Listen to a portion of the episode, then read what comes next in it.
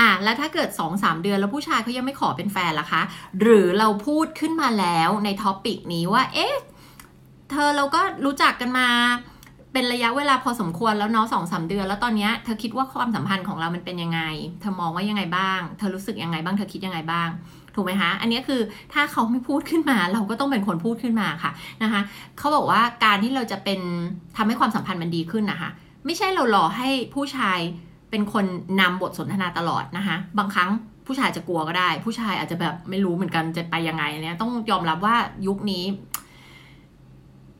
ผู้ชายก็บางทีก็ขาดทักษะในเรื่องพวกนี้ไปเหมือนกันนะคะเพราะฉะนั้นเราเองอาจจะต้องเป็นคนที่ต้องนำ แต่ไม่ใช่เรานำตลอดไปเรานำแบบนี้ เรานำคือเรานำเราเราก้าวเข้าไปหนึ่งก้าวอย่าเรียกว่านำเลยมันเหมือนกับคนสองคนอยู่อย่างนี้ใช่ไหมยืนคู่กันเต้นละแล้วแบบเขานิ่งเรานิ่ง ถ้าเรามันต่างคนต่างนิ่งอย่างเงี้ยเหมือนรอเป็นเกมรอรอใครจะเดินหน้าก่อนเนี่ยมันก็ไม่ไปไหนถูกไหมคะ มันก็เสียเวลาไปเปล่าๆชีวิตเราสั้นจะตายหรือจะนั่งรอไปถึงไหนถูกไหม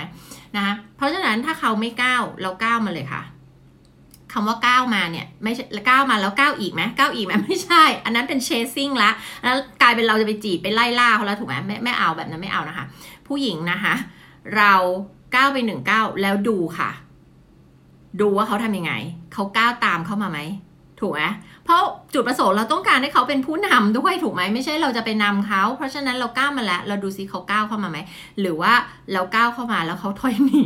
หรือ หรือว่าเราก้าวมาเขานิ่ง แล้วเราก้าวอีกโอเค อันนั้นไม่โอเคแล้วถูกไหมคะทีนี้ถ้าสมมุติสมมุติว่า 3 เดือนแล้ว แล้วเขาบอกว่าเขายังไม่พร้อมมีความสัมพันธ์นะคะอันเนี้ย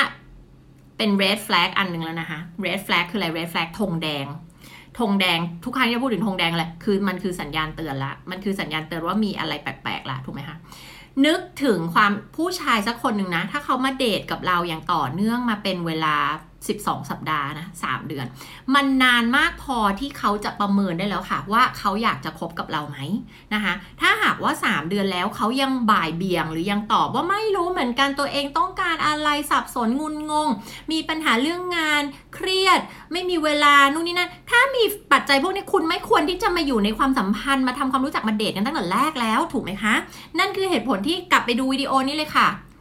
คำถามแรกที่ควรถามก่อนคิดจะเดทกับใคร คือถามว่าเขาต้องการอะไร เขาต้องการความสัมพันธ์แบบไหนและที่มาคุยเขาต้องการอะไรถูกไหมคะ แล้วท้ายที่สุดแล้วเป้าหมายในการมี relationship กับคนสักคนหนึ่งอะคืออะไร คือแต่งงานคือคบเล่นๆ คือคุยเล่นหรือมันคืออะไรถูกไหมคะ มันไม่มีแบบไหนผิดแต่ขอให้ชัดเจนและซื่อสัตย์คุยกันตั้งแต่ตรงให้มันตรงๆตั้งแต่แรกถูกไหมคะนะคะถ้าเขายัง 3 เดือนแล้วยังไม่คอมมิตนะคะ คุณต้องคิดต่อละค่ะจะทำไง